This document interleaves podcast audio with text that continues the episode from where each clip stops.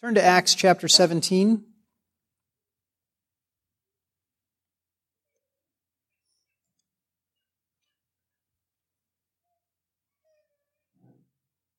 Take a break this week from Philippians.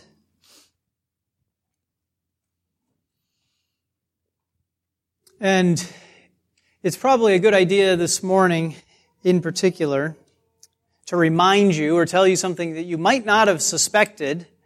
I'll bet you kids wouldn't guess that when I preach, I'm not only preaching to all of you guys, I'm not only preaching to you and your parents. You know who else I'm preaching to? Nope, that's a good guess. He doesn't need me to preach to him. You know who does, though? I do. When I preach, I preach to myself as well. A number of years ago, I read a book called Amusing Ourselves to Death by Neil Postman. And in the book, he explains how the news is not actually what we generally think of information. That's what the news is, what we've been trained to think the news is. But he says, actually, the news is entertainment. The news is amusement. And you can tell that's true because so much of it has nothing to do with our lives, no impact and no possibility of there being any impact on our lives. So news, if it's to be information that's useful to you as opposed to simply amusement, would have to have some sort of bearing on your life.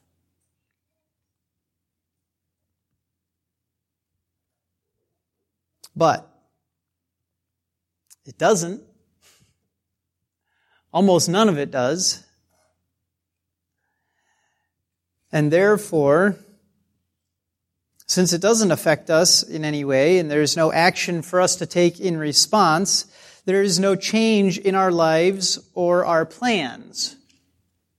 You understand?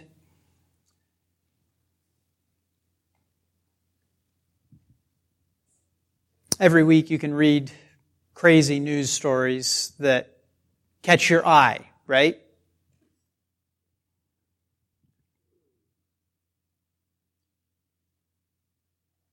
You might see something about a murderer being arrested who killed somebody decades ago, or maybe it'll be, you know, missing body, or, and it could be anywhere in the country, right?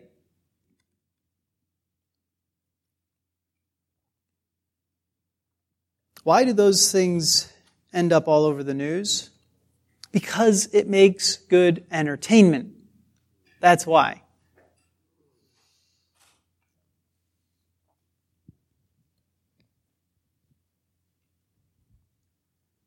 The book Amusing Ourselves to Death was written the year that the founder of Facebook was born. Think about that. It's a long time ago, long before Facebook existed, in other words, right?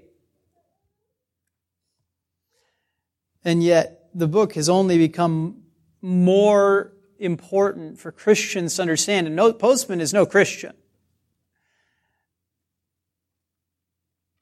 But he helps us to see ourselves. He holds up a mirror for us so that we can look at it and be like, ah, I don't like what I see about myself. And so he's helpful in that way. And the book has only become more true in the age of the internet. Now, today we're going to read Luke criticizing the Athenians for spending all their time in nothing other than telling or hearing something new. Those naughty Athenians, how foolish, how silly they were. All they did all day long was tell and hear something new. You think, didn't they have a job? Didn't they have anything better to do? And then you think, wait, this is what people do at their jobs. They look at Facebook, right? This is why you have to set up filters to stop them from going to all the sites where they can tell and hear something new, right?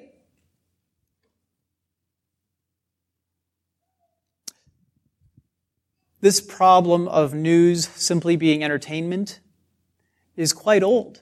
Postman was convinced that something had changed fundamentally with the technology of the printing press and with the technology change to television. And he's right, there has been a major change, but if you go to his fundamental issue, which is that news is entertainment and there's something wrong with that, thinking about it as being important when it's really not important, that is a very old, old problem.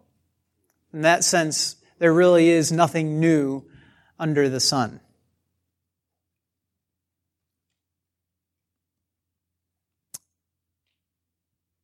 So let's think about the Athenians. Let's see what we can learn from them about this obsession with news. I want to think about three areas in particular. The first one is being gossips and busybodies. I'm going to have to define that, those for you kids. Some of you kids are really good at being busybodies. And it's not good. The second is wasting our time on pointless things. And the third is the religious nature of our entertainment. The religious nature of our entertainment. That's where things get really deep. A little bit harder to think about.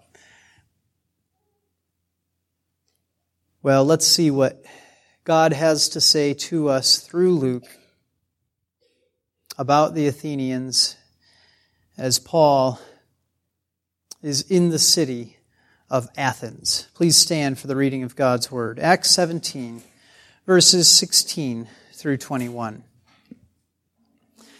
Now, while Paul was waiting for them at Athens, his spirit was being provoked within him as he was observing the city full of idols. So he was reasoning in the synagogue with the Jews and the God fearing Gentiles, and in the marketplace every day with those who happened to be present. And also some of the Epicurean and Stoic philosophers were conversing with him. Some were saying, What would this idle babbler wish to say? Others, he seems to be a proclaimer of strange deities because he was preaching Jesus and the resurrection. Isn't that a beautiful little in- insertion there? What would Paul be preaching besides Jesus and the resurrection? But the, Luke inserts it here because it's like he's pointing out that that is really strange, very foreign to the Athenians, this idea of resurrection. Let's keep going. And they took him and brought him to the Areopagus, saying, May we know what this new teaching is which you are pre- proclaiming. For you are bringing some strange things to our ears. So we want to know what these things mean. Now all the Athenians and the strangers visiting there used to spend their time in nothing other than telling or hearing something new. This is the word of the Lord. Thanks be to God. Please be seated.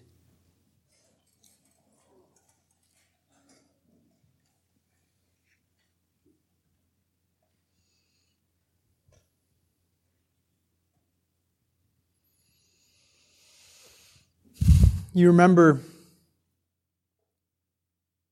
that there is a kind of learning that is condemned by God in His Word. those who are always learning, but never coming to a knowledge of the truth. Always learning, but never coming to a knowledge of the truth. There are some people who work very hard at learning, learning, learning, learning. There are many more of us that don't even have that kind of self-discipline or a curious personality, if you want to put it more positively, uh, for the rest of us. It's just a difference in personality, right?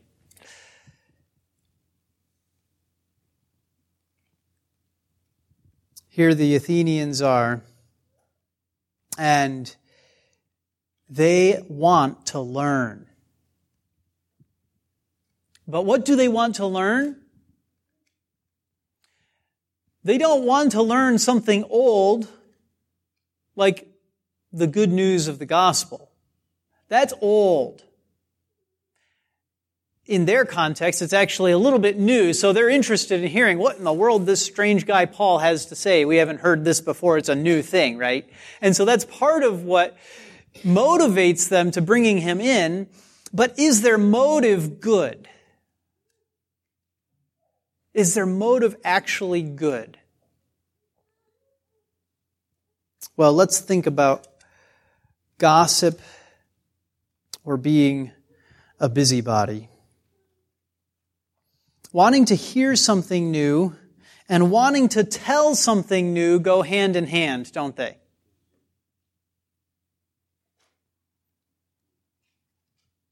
We get a thrill out of being the first to be informed the first to hear the secret, and then we get a thrill by being the first to tell the news to somebody else.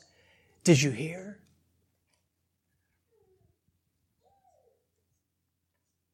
Now, it's one thing if the, what follows, did you hear is, did you hear there was an earthquake in California? Okay, that's not gossiping or being a busybody, right? I mean, that's just news in general, right? Now, mind you, unless you're planning on going to California anytime soon, it also has no bearing on your life. Right? I mean, how much time do we really need to spend studying and reading and thinking about California and earthquakes here on the Ohio River.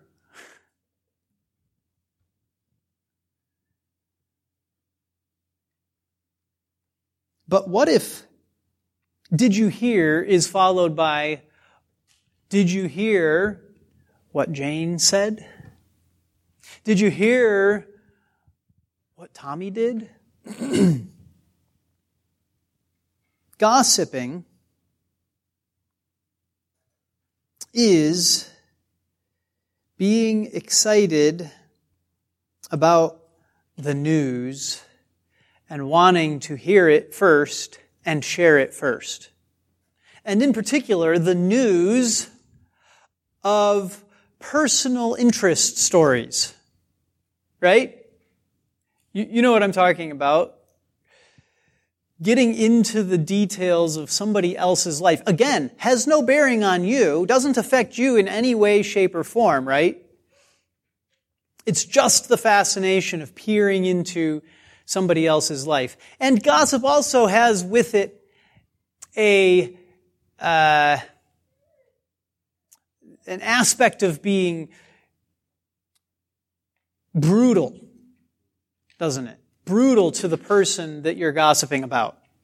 Talking about somebody for the sake of your own personal entertainment, but at their expense. It might simply be a fact of some terrible thing that happened to them, and it might happen to be something good that happened to them, right? It could be anywhere along that continuum, really good, really bad, or anywhere in between. The news that you're talking about with so and so, but it is purely for your own sake. You're, you're feeding off of them. Being a busybody is similar to that kind of gossip. There's a little bit of a difference to being a busybody. Being a busybody means not just that you are spreading the news, but you're, you're inserting yourself into their business. Right? Now this, kids, I think is where you need to listen up because you all need to learn what this word busybody means. We have been reading Anne of Green Gables at our house. And there are some gossips in that book, and there are some busybodies in that book. But one of the things that stands out to me, and I've seen it a couple of other places in old books, is how the adults will not put up with children coming and telling them something that one of their friends or siblings did that was bad, even if it's true. They call it telling tales. Telling tales. Do you kids know what it means to tell tales? We today sort of think of that as lying. Telling tales means that you're making something up. But the way that it's used in these books is actually the way that we use the word tattletale. And when you tattletale, it doesn't mean that you're lying, does it? When you tattle on somebody, you're telling what they actually did that they weren't supposed to do to your parents, right? Isn't that what tattling is? And I thought it was so interesting that these parents in these older books and adults simply will not put up with any amount of tattling. Even things where you're thinking, boy, I think I'd want to know that. They just say, no telling tales. No tattling. Tattletales are not allowed. And do you know why? It's because tattling is being a busybody. It is inserting yourself into somebody else's business. And we shouldn't learn, you shouldn't learn as kids to be worried about what somebody else is doing. You should learn to be worried about what you are doing. Right?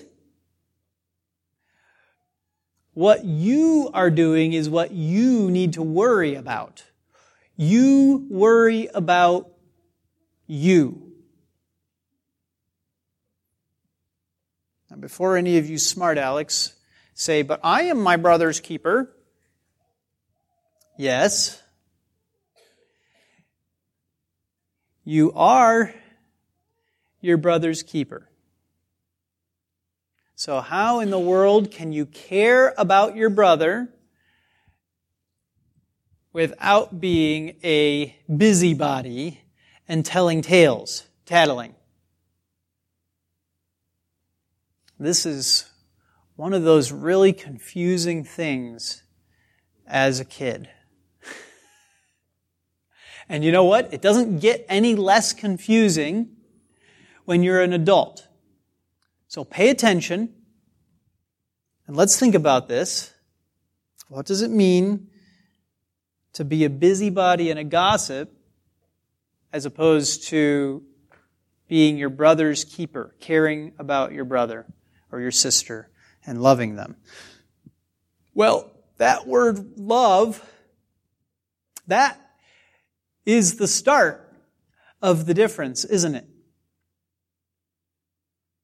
when you go and you tell your parents that your brother punched you, what is the motive for telling? The motive is your desire to see them punished because you're angry at them. Is it love? Are you being your brother's keeper? Oh, mother dear, I just thought that you really should know, that you would want to know, because I love my brother so much, and I don't want him to grow up to be a robber, a thug, a bully, or a murderer. You may need to discipline him, for he is hitting me. It doesn't matter how big you dress up the words, does it? What's actually going on is you're just mad at your brother and you want him to get in trouble. It's not coming out of love, is it? So we have one very important word to start with in deciding whether what we're doing is being a busybody or being our brother's keeper. Right? Love makes all the difference in that.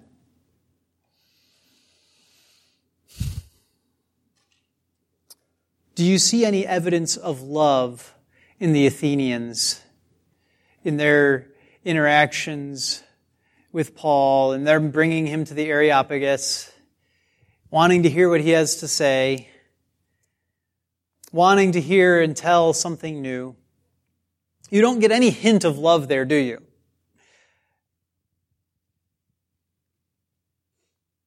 you certainly don't get any indication that they care about one another or what's going to happen to one another. You see idols all over the place. This is what was making Paul gnash his teeth like, I cannot believe how many idols there are here. But you don't see any evidence of them loving one another telling and hearing something new, and the excitement that you get from that is trying to feed off of other people, not loving them.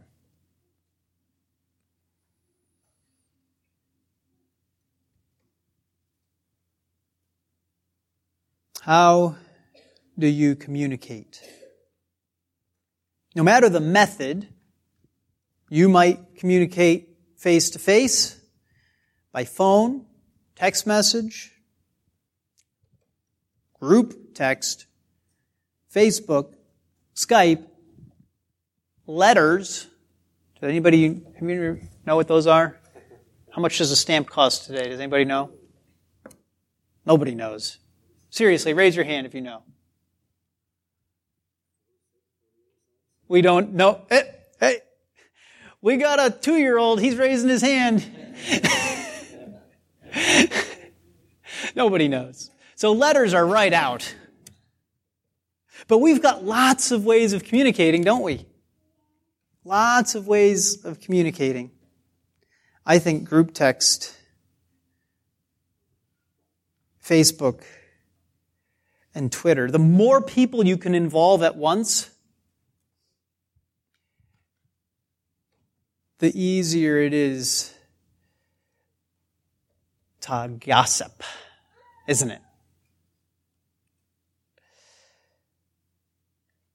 1 Timothy 5:13 warns us against this.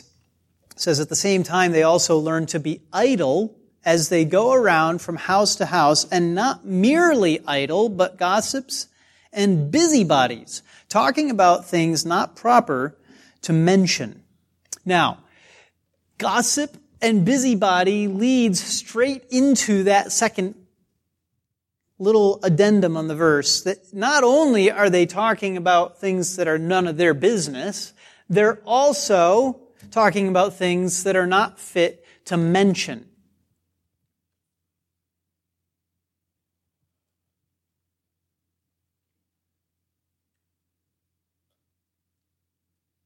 This, of course, is the place where all of our pretense at reading the news falls away.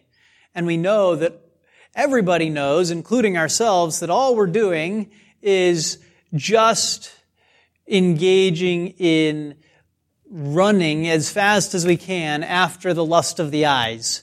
When you start reading about the entertainment news, it's filled with garbage. Things that are not fit to be printed, things that are not fit to be read, things that are not fitting to talk about, not proper even to mention.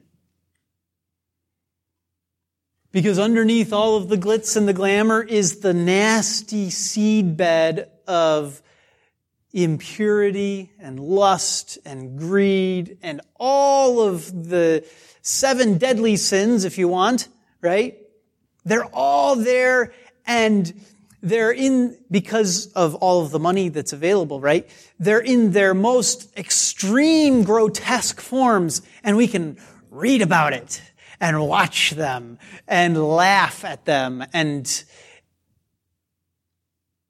be gossips and busybodies engaged in talking about things that are not proper to mention. The latest junk that some actress says about her husband or former husband or vice versa is not just a ridiculous waste of time. Which, of course, is the other thing that you see in that verse in 1 Timothy. They learn to be idle and they go around from house to house being idle. In other words, wasting their time. But it's not, it's not just a ridiculous waste of time. It's also things not proper to mention. Now, I said there's three things. First one is being a gossip and a busybody. So, kids, the first thing to remember is no tattling. No tattling.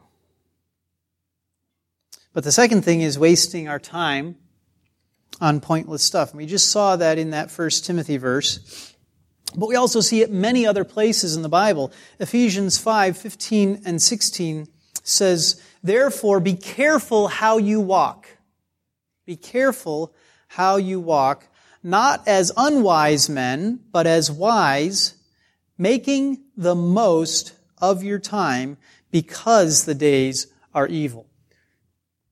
So think about that. The days are evil as evidenced by the junk news in the entertainment section, right? The days are evil. You look at that and you're like, oh, they did what? Oh, wow. That's wicked. I'm going to live vicariously through them. Now, not only is the news and the things that we're reading about wicked, and therefore demonstrating that the days are evil, but it's precisely because the days are evil that we are reminded to make the most of our time. That's literally what it says. Making the most of your time. Because the days are evil. And instead, because the days are evil, we're tempted to waste all of our time.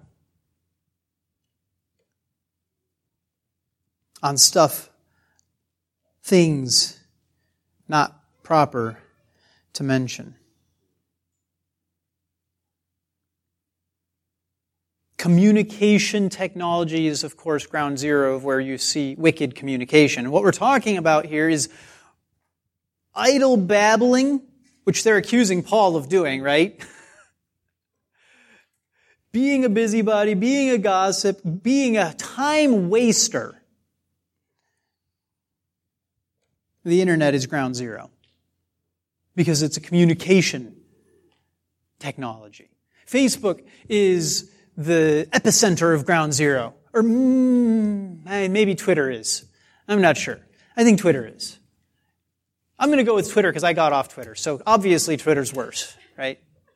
I'm more holy because I've left behind the epicenter and I'm now standing one foot outside of it.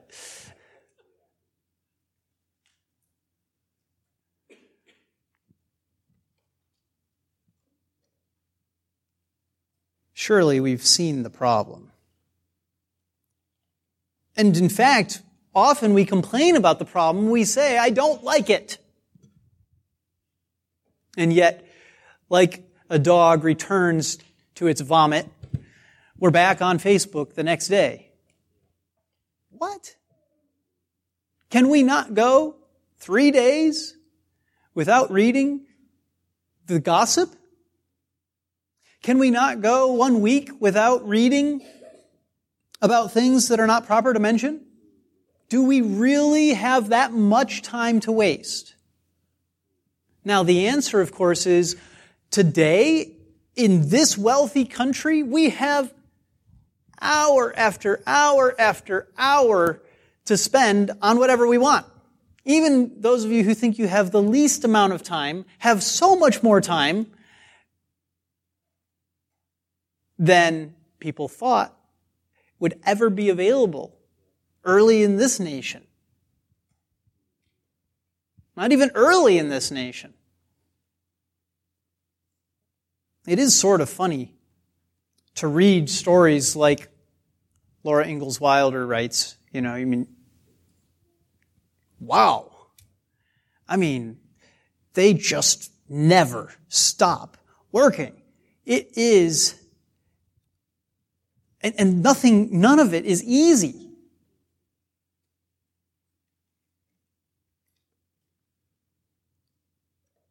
You read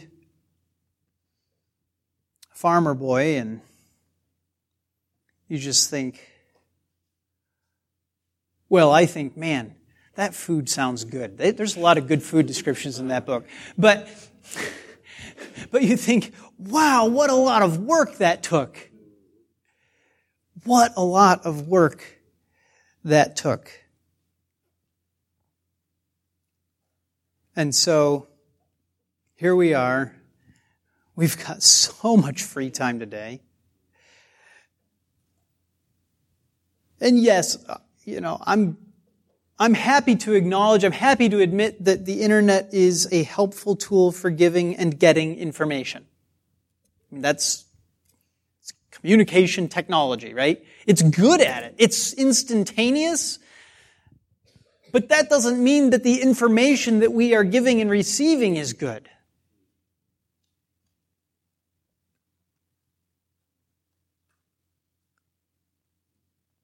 A number of years ago,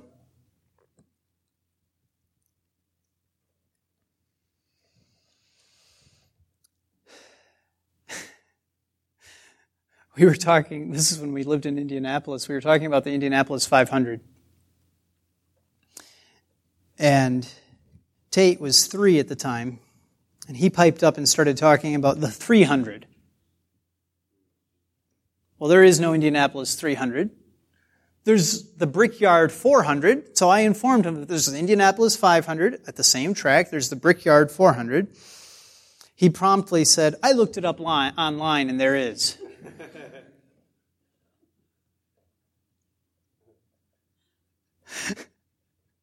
he, he appealed to a higher informational authority. of course, he was wrong. He was making it up on the spot, right? Ah, but was he? Let's look it up online. Oh, in fact, there's the Royal Purple 300 race in California.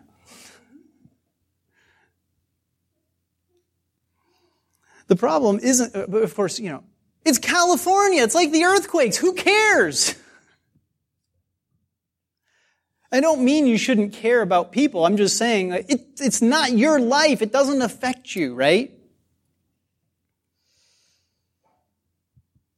The problem isn't that we shouldn't be communicating with one another. The problem is that we shouldn't be wasting our time.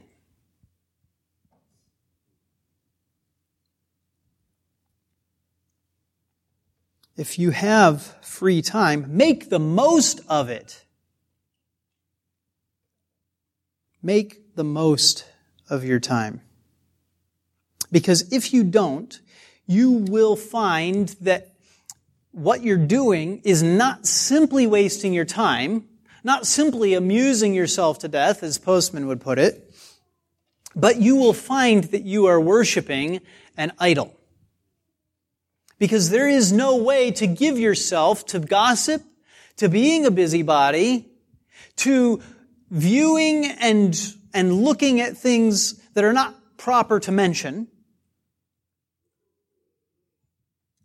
There is no way to look for a way to waste your time. Of course, it's easy to find, right? But that's what we do. We're thinking, I don't want to work. I don't want to do something hard. So let me just find something that I can do without thinking. That's what amusement means. A, meaning not, muse, not musing, not thinking.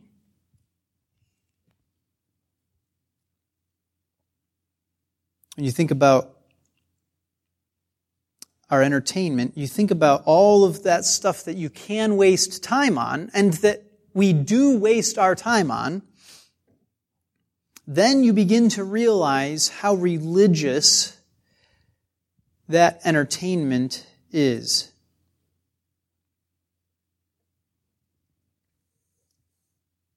For many years, I've read and studied and thought about how Facebook figures out what information is going on your feed. I, I, I can't stop Maybe I'm wasting my time. I don't know. But I think that it's important for us to understand that this is not an accident, what we're being fed. Does that, does that make sense? It's, it's not an accident what we are being fed. And that's what goes on your feed, in your feed. Your feed, you know, like you're a cow, they put feed in front of you, you eat it. That's your feed. If you just think that way, you might be helped a lot in thinking about Facebook. Oh, they're feeding me. I don't know that I like what they're feeding me. Maybe I should go find something better to eat. Just like farmers are intentional in what they put in the feed and they don't put junk in, Facebook is intentional in what it puts in your feed. So let me ask you a question. If you wanted to keep people coming back to your site forever, because that's how you make money, is advertisements. The more eyeballs, the longer, the more money there is. This is the capitalistic way, right? The reasonable way for a business to behave. If you wanted to keep people coming back and coming back and coming back and coming back and never, ever stop so that the money would never stop, what would you want to know about those people? You want to know what they worship. You need to know what they worship. Because the moment you know what they worship, you have a direct line into a hook that is set deep in their heart. And all you have to do is give a little tug. It's already set. This is not, this is, this is fishing for dummies, right? You don't have to wait for the, see the nibble and then give a good hard yank. No, it's already set. The hook is in, it's deep. If you're worshiping something, there's a line running out of your mouth. It goes down into your heart. It's, there's a hook. It's set in there. And anybody who knows what that line is connected to can just grab it and there you go.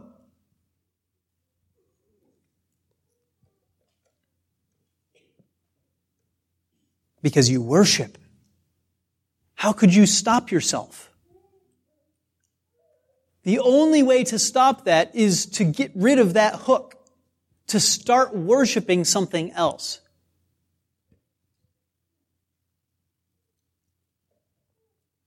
I'm not going to. Um, I'm not going to attribute more more evil and more intelligence to Facebook or the people that work there than is right to do. Uh, let's just say that we all basically worship and are tempted to worship the same idols. And it's really easy for computers to find patterns.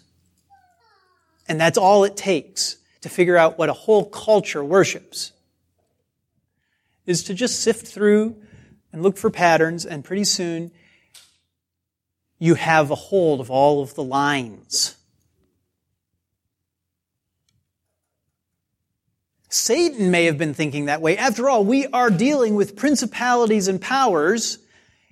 After all, with Satan, we are dealing with a conspiracy.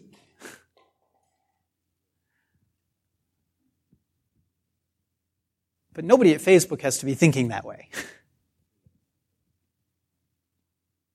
and yet, they've got a hold of every last line.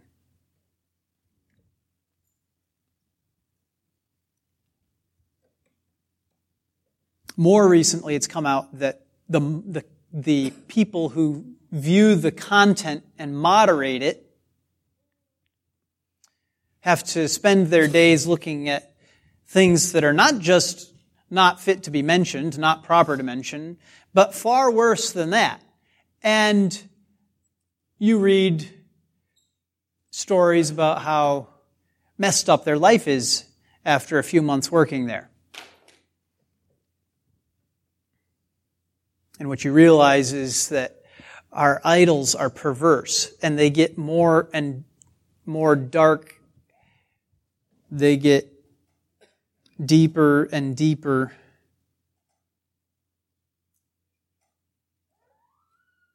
And that people desire to see things that are horrible. Because why? Because our hearts are desperately wicked and deceitful above all else. Who can know it? The content moderators at Facebook know it.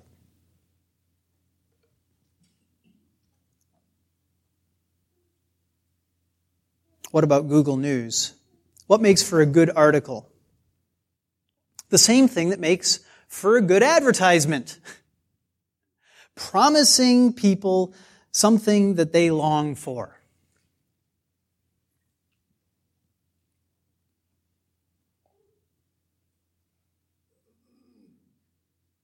How many headlines, how many, how many fake news articles about weight loss drugs does it take for us to really be like, like okay, I think I've, I think I've seen this one before. it should only be one. Because we should see with our eyes right through to the idolatry that's behind it in our nation. And then we shouldn't be surprised that people are so, so gullible to fall for these things. Why? Well, because all that we're seeing is people are worshipers, and when the heart is desperate for the thing that it worships, it's so easily deceived, it's not even funny.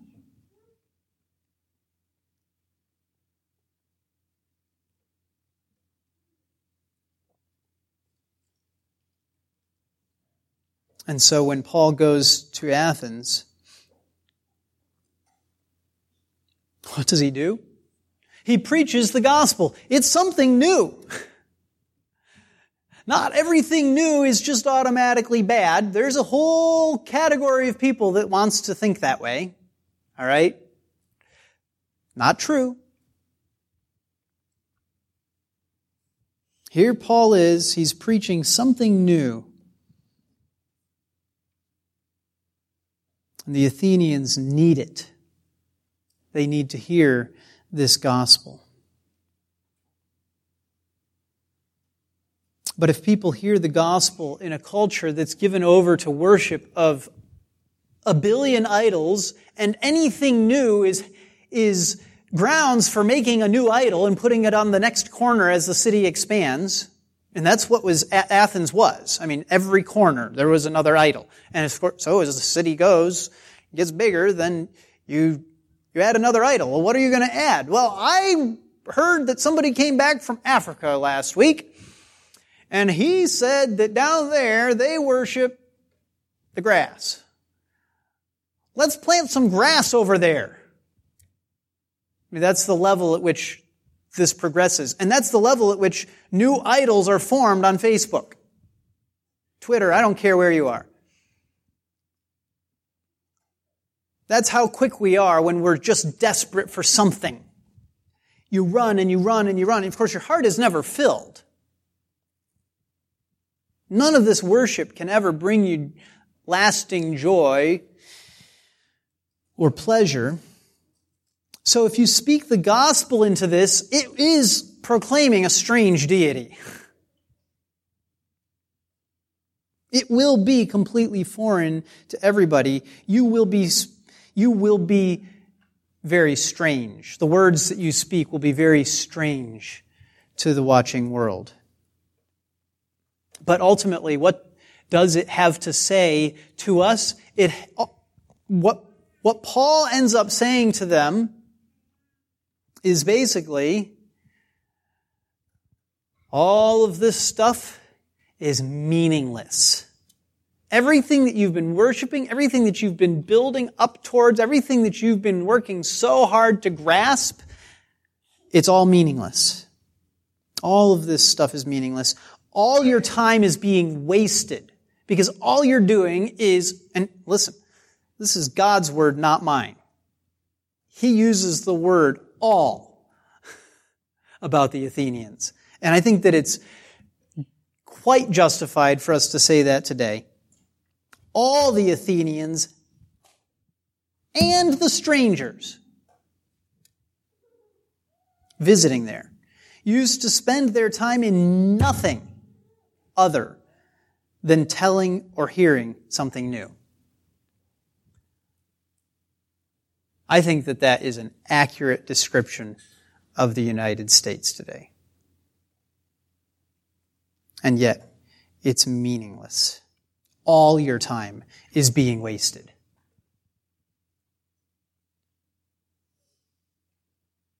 Give up seeking after your own pleasures and worship the God who made you before it is too late. That's the gospel message. And yes, it's strange. Yes, it's new. It's new in our culture, even though it should be old.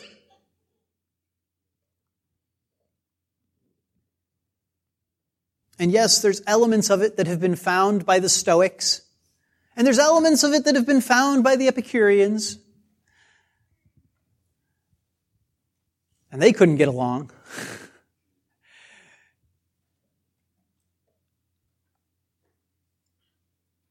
but the God who made you changes everything. And no longer do you have to be running after all of this time wasting worship of news. Instead, you can seek God with all your heart, soul, mind, and strength. And you will be fed. You will be filled. You will, you will have joy.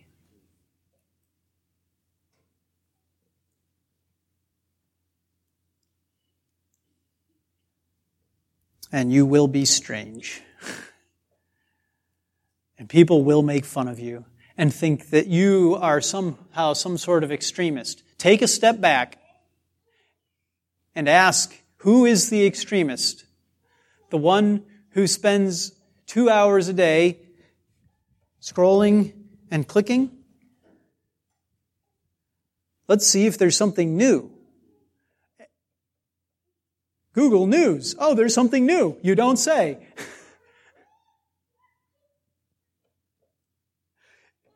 or the one who spends two hours reading God's Word. Who's the extremist?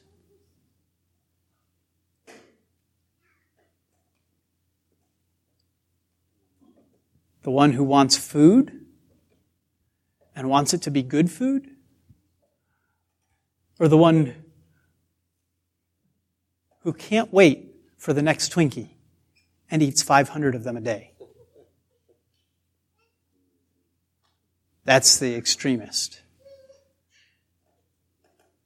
In a world of Twinkie eaters, get steak. Let's pray.